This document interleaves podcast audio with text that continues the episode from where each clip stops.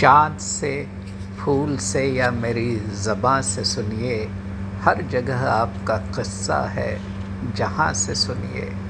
सबको आता नहीं दुनिया को सजा कर जीना, ज़िंदगी क्या है, मोहब्बत के ज़बाँ से सुनिए।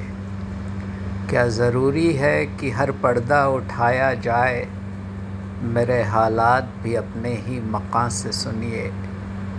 मेरी आवाज़ ही पर्दा है मेरे चेहरे का। मैं हूँ खामोश, जहाँ मुझको वहाँ से सुनिए। कौन पढ़ सकता है पानी पे लिखी तहरीरें? किसने क्या लिखा है? ये आबे रवा से सुनिए।